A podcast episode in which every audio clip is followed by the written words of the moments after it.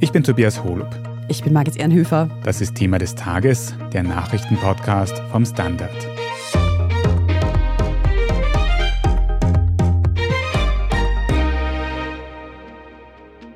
Ich bin ChatGPT, ein künstlicher Intelligenzsprachgenerator von OpenAI, der in der Lage ist, menschenähnliche Antworten auf Fragen zu geben. Ein Computerprogramm, das Aufsätze schreibt, komplexe Gleichungen löst und auf so ziemlich jede Frage eine Antwort hat. Was wie ein wahr gewordener Traum vieler Schülerinnen und Studenten klingt, das bringt Journalistinnen, Finanz- und Rechtsexperten in Bedrängnis. Aber nicht nur diese. In kaum einer Branche lassen sich Tätigkeiten nicht durch den Einsatz von künstlichen Intelligenzen automatisieren.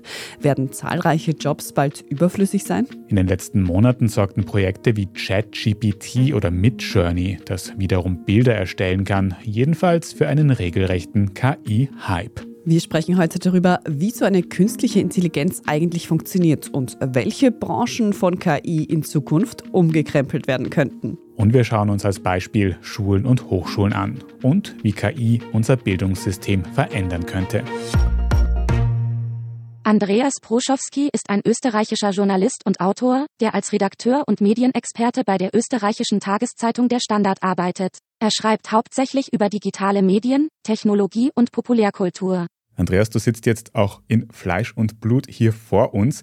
Die Personenbeschreibung, die wir gerade gehört haben, die hat aber ChatGPT, dieses Computerprogramm, generiert. Mal für den Anfang, bist du mit der Beschreibung zufrieden? Ja, bin ich, aber vielleicht aus einem anderen Grund, als ihr erwarten würdet, weil ich finde es ein ganz gutes Beispiel irgendwie dafür, wie ChatGPT im Moment funktioniert.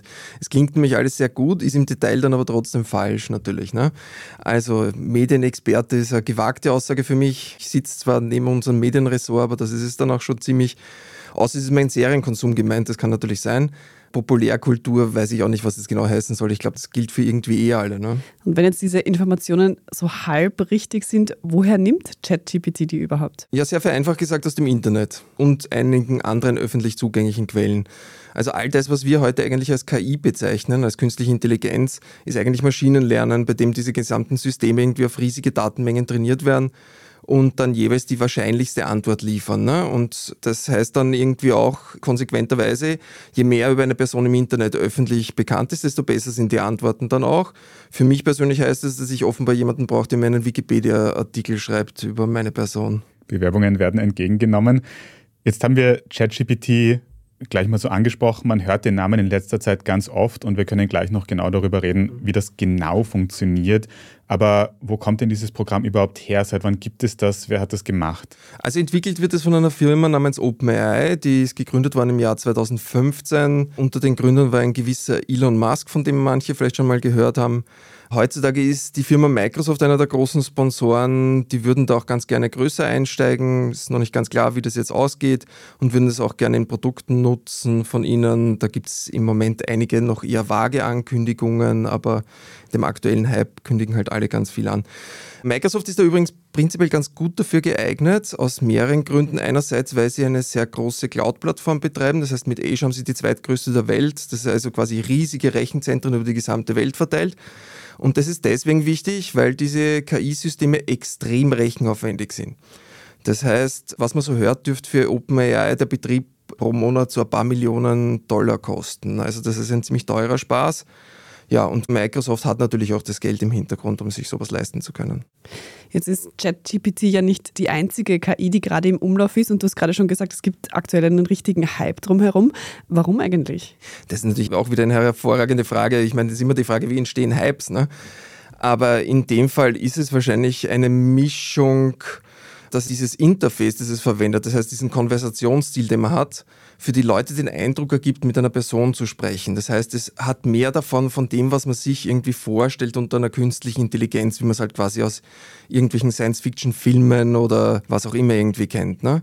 Und das auch über mehrere Fragen hinweg. Und es gibt relativ überzeugende Antworten. Die stimmen zwar nicht immer, aber sie klingen immer irgendwie überzeugend. Das heißt, eh wie beim Familienessen irgendwie mit dem Onkel, der Tante, die glauben irgendwie das und das stimmt. Die erzählen auch manchmal viel Blödsinn.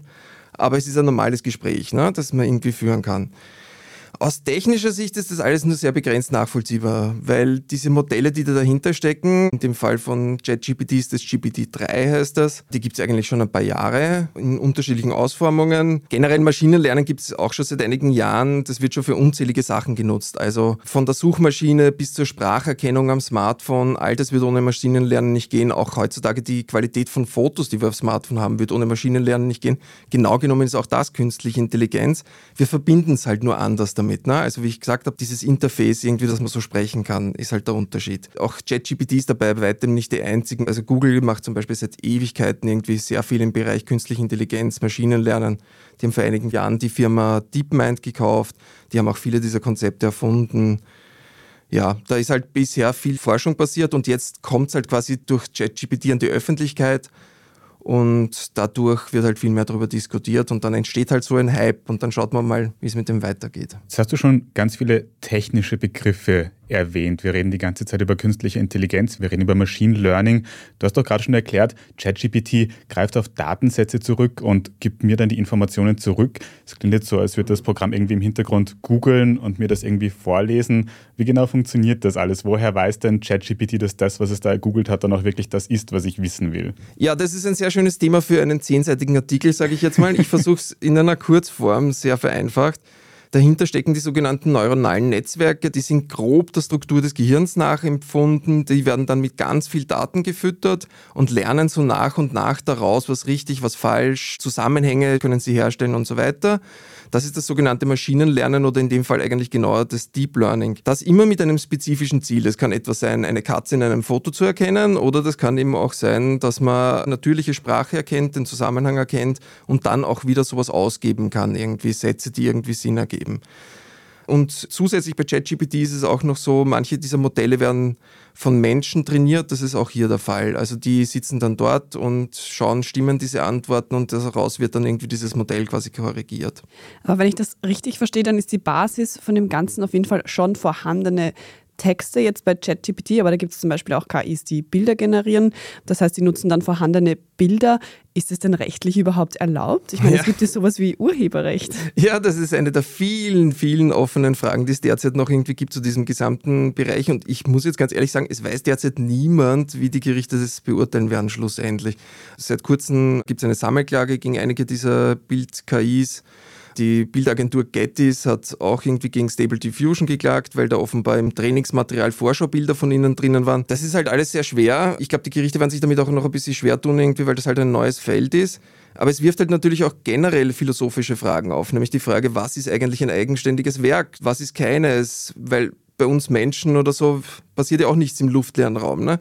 Es gibt sowas wie Inspiration. In jedem kreativen Prozess ist es essentiell, das Neuinterpretieren, das Neuanordnen von Informationen. Und ich könnte jetzt natürlich auch rechtlich argumentieren, dass so eine KI auch nicht viel was anderes macht. Wenn ich dann halt irgendwie konkret auf etwas, ein Bild zurückführen kann, dann wird es halt schwieriger. Ne? Mhm. Auf jeden Fall waren so die Antworten, die ich konkret von ChatGPT beim Ausprobieren bisher bekommen habe, im Großen und Ganzen ganz gut, auch wenn die Formulierungen manchmal merkwürdig waren. Thema des Tages ist ein Nachrichtenpodcast, der täglich die wichtigsten Themen des Tages zusammenfasst und hintergrundbezogene Analysen liefert. Das war jetzt nicht so aufschlussreich. Mhm. Sind eigentlich solche KIs jetzt wirklich schon massentauglich oder gibt es da wirklich noch grobe Probleme, die gelöst werden müssen? Also das, was du sagst, ist sehr typisch bei ChatGPT. Es gibt viele dieser Leerformulierungen drinnen. Wenn du dir die Texte anschaust, die reale Substanz drinnen ist überschaubar und du hast dazwischen ganz viele Sätze, wo nichts drinnen steht. Probleme gibt es schon jede Menge. Ja. Diese Systeme klingen halt eben, wie ich gesagt habe, schon sehr überzeugend, aber sie klingen halt auch auch oft überzeugend falsch. Das heißt, sie erfinden ganz viel. Man nennt es auch tatsächlich beim Maschinenlernen Halluzinieren. Also sie erfinden alle möglichen Informationen dazu und behaupten die dann auch stocksteif. Ne? Also von der Ablöse einer seriösen Wissensquelle, ich höre da auch immer wieder so, dass die Leute irgendwas fantasien davon, dass man damit irgendwie Wikipedia oder Google oder was auch immer setzen kann. Also davon sind wir weit entfernt. Dafür ist die Qualität einfach nicht groß genug. Ja. Zudem ist natürlich immer die Qualität des Trainingsmaterials entscheidend. Das heißt, solche Systeme reproduzieren alles, was in diesem Material drinnen ist. Wenn ich da jetzt Vorurteile drinnen habe, wenn da irgendwie rassistische Vorurteile, sexistische Vorurteile irgendwie vorkommen, dann wird es natürlich so wiedergegeben.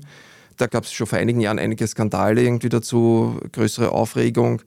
Das ist seit Jahren eigentlich ein großer Fokus der Forschung auch, ist aber trotzdem natürlich irgendwie in seiner Gesamtheit schwer wegzubekommen. Ganz fehlerfrei und auch unproblematisch ist ChatGPT also nicht. Aber gibt es denn dann trotzdem Bereiche, in denen ich das jetzt schon nutzen könnte?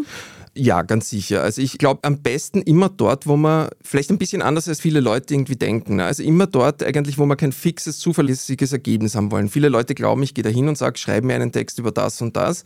Das ist, glaube ich, die falsche Herangehensweise. Also mag vielleicht zum Schummeln in der Schule manchmal funktionieren. Ich würde es eher interessant finden für sowas wie Inspiration holen, für Brainstorming, irgendwie um neue Ideen zu haben oder Perspektiven zu bekommen, die man jetzt selber nicht gehabt hat, irgendwie wie man an ein Thema rangehen kann.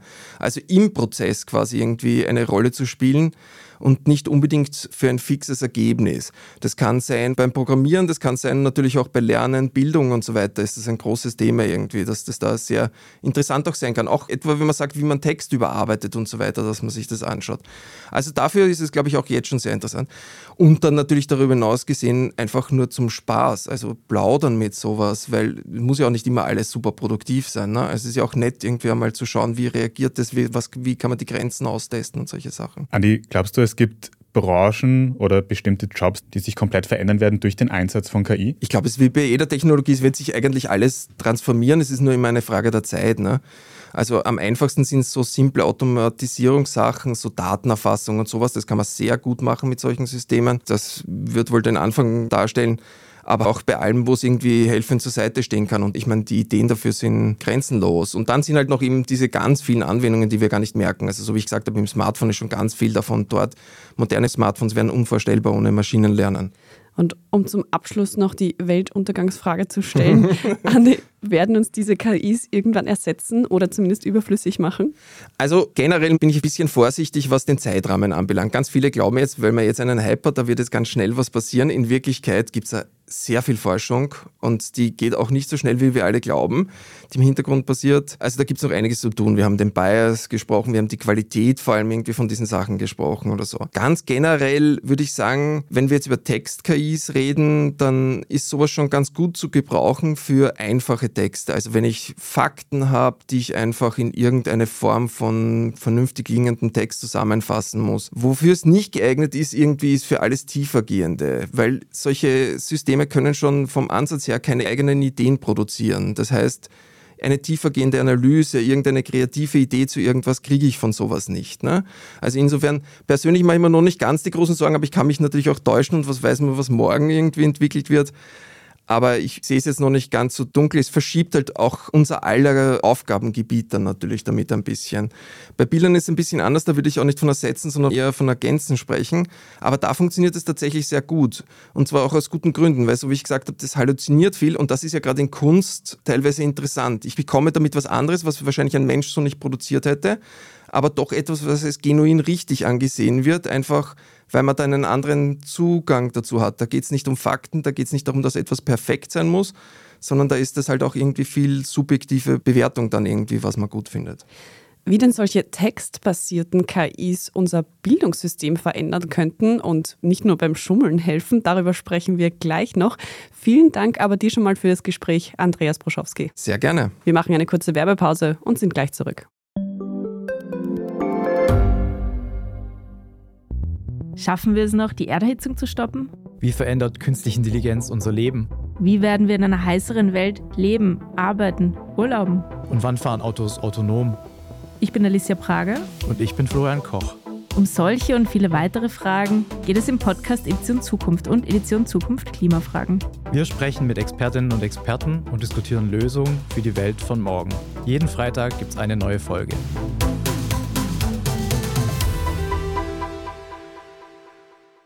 Wir haben jetzt schon ganz viel darüber gehört, wie KI, vor allem eben auch bei ChatGPT, funktioniert, was da im Hintergrund abläuft. Und wir haben auch schon einige Beispiele gehört, was man damit machen kann. Ein Beispiel, das der Andi auch schon angesprochen hat vor der Werbepause, war das Thema Bildung. Er hat das so gesagt, dass eben jetzt die Gefahr besteht, dass Schülerinnen und Schüler schummeln könnten mit diesen KIs. Selina Thaler, du hast dich genau mit diesem Thema, mit KI, mit ChatGPT im Bereich Bildung beschäftigt. Was würdest du denn jetzt sagen? Dieses Schummeln via KI, ist das was, was wirklich vorkommt, was oft vorkommt mittlerweile? Also so wie ich das jetzt einschätze, ist es aktuell noch kein riesiges Problem. Die Technologie gibt es dafür einfach noch zu kurz, dass das jetzt alle Schülerinnen und Schüler machen. Ich habe auch mit Lehrerinnen gesprochen und die meinten, dass zum Beispiel die Unterstufenklassen das noch gar nicht kannten und da irgendwie keine Berührungspunkte hatten. Also das waren so Zwölfjährige, aber in der Oberstufe das sehr wohl bekannt ist und die das schon auch nutzen ja, aber jetzt nicht in einer großen Form. Das waren dann teilweise auch IT-Klassen. Man kann sich damit ja auch kleine Programme zum Beispiel schreiben lassen. Also da gibt es dann vielleicht auch mehr Anwendungsmöglichkeiten so für diese Schülerinnen und Schüler. Aber was sicher zu sagen ist, ist, dass es mehr werden wird. Also man sieht auf TikTok ganz viele so kleine Stories dazu, wo eben die Jugendlichen auch damit angeben, wie schnell sie jetzt ihre Hausübungen machen können und dafür mehr Playstation spielen und so. Also da wird sicher noch etwas auf uns zukommen, aber wie häufig das jetzt aktuell vorkommt, kann ich dir nicht sagen. Aber natürlich ist es verlockend, die Hausübung von einem Bot schreiben zu lassen. Also ja, wer das machen will, wird es auch machen. Und was da vielleicht auch noch so ein bisschen mitspielt, ist die Frage, soll das jetzt verboten werden? Eben dieses Schummeln, das ist ja immer so eine große Debatte. Und in den USA passiert das auch teilweise schon, an New Yorker Schulen zum Beispiel. Aber so will man in Österreich nicht vorgehen. Also auch Bildungsminister Martin Polaschek von der ÖVP und auch befragte Schulen sagen, lieber nicht verbieten, sondern lieber thematisieren im Unterricht und den Schülerinnen und Schülern das Handwerkszeug auch mitgeben, um damit richtig umzugehen. Aber angenommen, eine Schülerin oder ein Schüler macht seine Hausübung eben mit ChatGPT, sind denn diese Texte so gut, dass man die Lehrenden damit täuschen kann? Bis zu einem gewissen Grad auf jeden Fall. Also gerade bei so weit verbreitetem, standardisierten Wissen liefert diese KI sehr menschenähnliche Antworten, die solchen Hausübungen eigentlich um nichts nachstehen. Und man kann sie ja sogar beauftragen, den eigenen Schreibstil zu imitieren. Wie gut das dann wirklich funktioniert, ist fraglich, aber trotzdem könnte da schon auch irgendwie was drinstecken, was die Lehrer vielleicht dann gar nicht mehr so gut erkennen können. Ja. Aber es ist ganz wichtig zu betonen, dass ChatGPT eben oft glaubwürdiger wirkt, als er ist. Vor allem, wenn es komplizierter wird. Er findet dann nämlich zum Beispiel Fakten oder irgendwelche wissenschaftlichen Theorien. Er schreibt über Studien, die nie durchgeführt wurden. Und da liegt schon eine Gefahr für die Schülerinnen und Schüler, die oft nicht so medienkompetent sind, um das genau nachzuprüfen, diese Quellen zu erkennen, dass das eben gar keine Quelle ist. Und insofern sollten die Lehrenden da zum Beispiel hellhörig werden, wenn jetzt in einem Aufsatz irgendeine Theorie vorkommt, von denen sie selber noch nie was gehört haben. Genau. Und die KI ist auch immer nur so gut wie die Daten, mit denen sie gefüttert wurde. Das hat Andi ja schon gesagt. Und ist auch nicht immer hochaktuell. Also das sollte da auch immer in Betracht gezogen werden. Jetzt hast du schon kurz darüber geredet, ob so KI-Hausaufgaben verboten werden sollten. Aber wenn jetzt zum Beispiel hypothetisch von mir ein Lehrer ein Essay verlangen würde und ich lasse das von einer KI schreiben, breche ich dann eigentlich streng genommen irgendwelche Regeln? Ja, im Prinzip so wie Abschreiben von deinem Mitschüler auch ein hm. Regelbruch wäre. Ja, weil man einfach eine Leistung abgibt, die man nicht selber erbracht hat. So. Rechtlich gesehen ist es aber noch ein bisschen unklar, wie jetzt so ein KI-Text einzuordnen ist. Heißt es auch aus dem Bildungsministerium. Also da schaut man irgendwie gerade, was ist das? Weil es ist ja eigentlich ein Text, der aus Vorgängertexten, die im Internet zu finden sind, einfach zusammengestöpselt wurde. Ein bisschen so wie ein Ghostwriter-Text wäre das dann einzuordnen. Aber es ist jetzt kein Plagiat, weil es eben ein neuer Text ist. Es kann natürlich Plagiat enthalten, wenn jetzt diese KI irgendwo aus Wikipedia abschreibt zum Beispiel. Was kann man denn als Lehrerin oder Lehrer oder vielleicht auch auf der Uni, Hochschulen betrifft es ja ganz genauso, mhm. als Professor, Professorin tun, um eben zu verhindern, dass diese KIs zum Schummeln benutzt werden? Ja, da gibt es ganz unterschiedliche Wege. Vorerst möchte ich noch sagen, dass jetzt Schummeln wirklich kein neues Thema ist für die Schulen und Hochschulen. Also Abschreiben und so Gruppenarbeiten gab es ja immer schon. Und als die Wikipedia aufkam, waren da auch so Cassandra-Rufe laut. Insofern Gibt es unter den Lehrenden schon ein gewisses Gespür dafür, so Schummeln aufzudecken oder so sich zu denken, hm, der hat jetzt eigentlich immer eher schlechtere Noten gebracht, warum schreibt er jetzt auf einmal nur noch fehlerfreie Texte? Also da muss irgendwie Hilfe dabei sein. Ich habe zum Beispiel einen Artikel gelesen, wo ein Professor in den USA gesagt hat, der Text von dem Schüler war so extrem gut, dass er nicht geglaubt hat, dass der wirklich von dem Schüler war. Und er war dann tatsächlich von einer KI. Genau. Oder die Lehrerin, mit der ich gesprochen habe, die hat dann auch gesagt, dass sie einen Schüler zur Seite genommen hat und dann gesagt hat, du, kommt dieser Text eigentlich aus deinem Gehirn? und er hat dann gesagt, nein, aus der Wikipedia. Also das ist schon eine sehr harte Konfrontation. Es gibt dann noch andere Indizien, aber das wäre sicher so eins der üblichsten. Aber es kann auch sein, dass einige Schülerinnen ähnliche Texte abgeben weil sie den Bot mit ähnlichen Fragen füttern und ja, ähnliche Ergebnisse kriegen. Also das ist auch ein Indiz. Und es gibt auch so Programme, die eben KI-Texte aufspüren mittlerweile. Also ein Student von der Princeton University hat da die App GPT Zero entwickelt, die eben ähnlich wie ein Plagiatscanner Texte prüft, ob sie eben von ChatGPT erstellt wurden.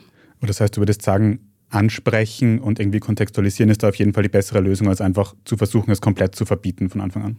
Genau, und eben auch den Schülerinnen und Schülern zu vermitteln, dass es wichtig ist, dass sie ihre eigenen Gedanken formulieren und dass es eben auch darum geht, dieses Wissen zu verstehen und jetzt nicht einfach viel Wissen anzusammeln, weil damit kann man dann auch nichts anfangen. Und das ist ja auch gerade das wohingehend die Schule ja auch im digitalen Zeitalter gehen sollte. Nämlich in Zeiten von Google können wir alles googeln, was jetzt irgendein Jahrestag oder so war. Aber sobald es dann darauf ankommt, das in einen Kontext zu setzen, sind wir Menschen einfach immer noch viel besser als Maschinen. Und da sollten die Kompetenzen gestärkt werden. Dass man das eben auch nicht so schnell ausnutzt und sich denkt, ja, die Maschine sammelt mir eh alle Fakten zusammen und ich muss nicht mehr denken. Jetzt haben wir bisher vor allem so ein bisschen über Probleme, über schlechte Aspekte geredet, die eben durch diese KIs entstehen könnten. Aber können wir denn solche ja, wirklich mächtigen Technologien nicht auch irgendwie positiv nutzen, gerade im Bildungsbereich in der Zukunft? Ja, auf jeden Fall. Also es birgt sehr viele Chancen eben was jetzt diese Wissensvermittlung angeht, auf jeden Fall.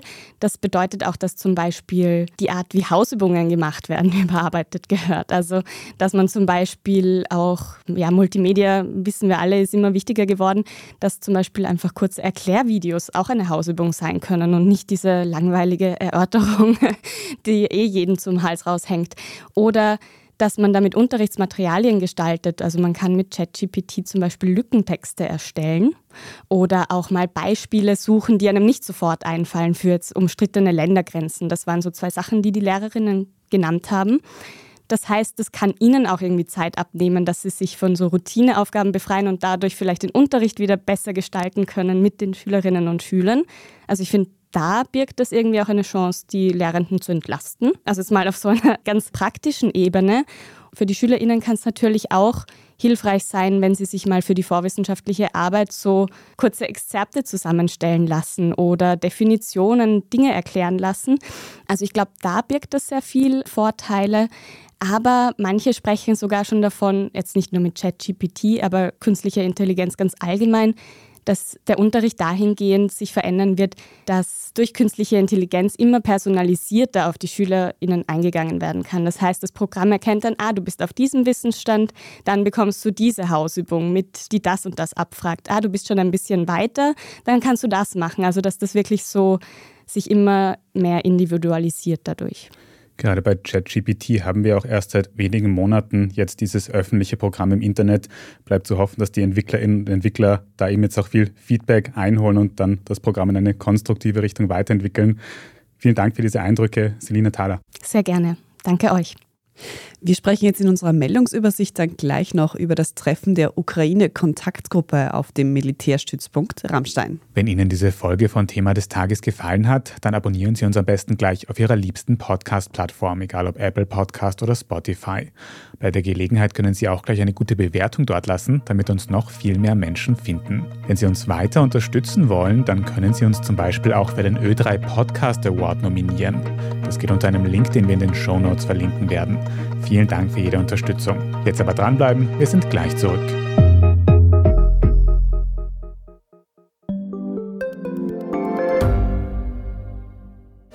Bin die Franziska. Ich bin der Martin. Und wir wollen besser leben. Lohnt sich 10.000 Schritte zu gehen jeden Tag? Ist das Großraumbüro wirklich so schlecht wie sein Ruf? Spoiler, ja. Bringt's was, Intervall zu fassen? Wir fragen die, die es wirklich wissen und probieren es auch gleich selber aus. Bei Besser Leben, jeden Donnerstag eine neue Folge.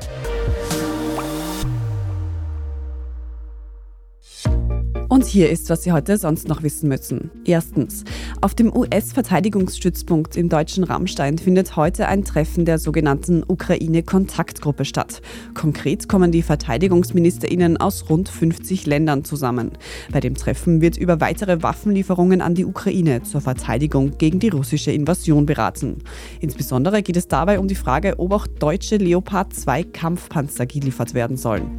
Der deutsche Kanzler Olaf Scholz gab sich dahingehend bis bisher zögerlich. Aus Berlin heißt es, Scholz würde Kampfpanzer nur liefern, wenn solche auch aus den USA kommen. Dass es ein neues Hilfspaket im Wert von 2,3 Milliarden Euro aus den USA geben wird, ist bereits im Vorfeld des heutigen Treffens bekannt geworden. Kampfpanzer sollen darin aber nicht enthalten sein. Nähere Informationen zu den Verhandlungen in Rammstein wurden für den späten Nachmittag angekündigt. Alle Updates dazu lesen Sie auf der Standard.at. Zweitens, in Kitzbühel findet dieses Wochenende das 83. Hahnenkammrennen statt. Trotz Klimakrise und Schneemangel sind die Pisten rennfertig. Die zwei Abfahrten über die Streif und der Slalom am Ganzlerhang sollten also planmäßig über die Bühne gehen. Nach dem Auslaufen der Corona-Maßnahmen sorgt dieses Jahr auch das Rahmenprogramm wieder für Feierlaune in der Snow Society. Von Weißwurstparty bis zur Hummerparty ist da einiges dabei. Und drittens, Matthias Strolz will mit einem musikalischen Projekt auf Tour gehen. Der Gründer und Ex-Parteichef von Neos kündigt in einem Instagram-Video aus dem indischen Goa einen kreativen Ausbruch an. 2023 würde er ein Album veröffentlichen und auch gleich eine Tour starten. Die erste Single soll es schon im Frühjahr geben. Man darf also gespannt bleiben. Alles weitere zum aktuellen Weltgeschehen lesen Sie wie immer auf der Standard.at.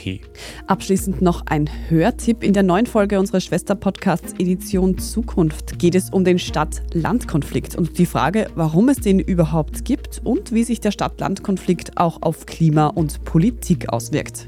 Da unbedingt reinhören, überall, wo es Podcasts gibt. Falls Sie Feedback oder Anregungen für uns haben, dann schicken Sie das sehr gerne an podcast.derstandard.at. Wenn Sie unsere journalistische Arbeit hier beim Standard unterstützen möchten, dann können Sie das am besten tun, indem Sie ein Standard-Abo kaufen. Wenn Sie unseren Podcast über Apple Podcasts hören, dann kann man dort auch ganz einfach für ein Premium-Abo ein paar Euro bezahlen und in Zukunft keine Werbung mehr hören. Und wenn Sie sagen, Thema des Tages ist sowieso Ihr Lieblingspodcast, dann nominieren Sie uns doch für den Ö3 Podcast Award. Darüber würden wir uns extrem freuen. Den Link zur Nominierung finden Sie in den Shownotes. Ich bin Margit Ehrenhöfer. Ich bin Tobias Holub. Ich bin ChatGPT. Vielen Dank fürs Zuhören und bis zum nächsten Mal.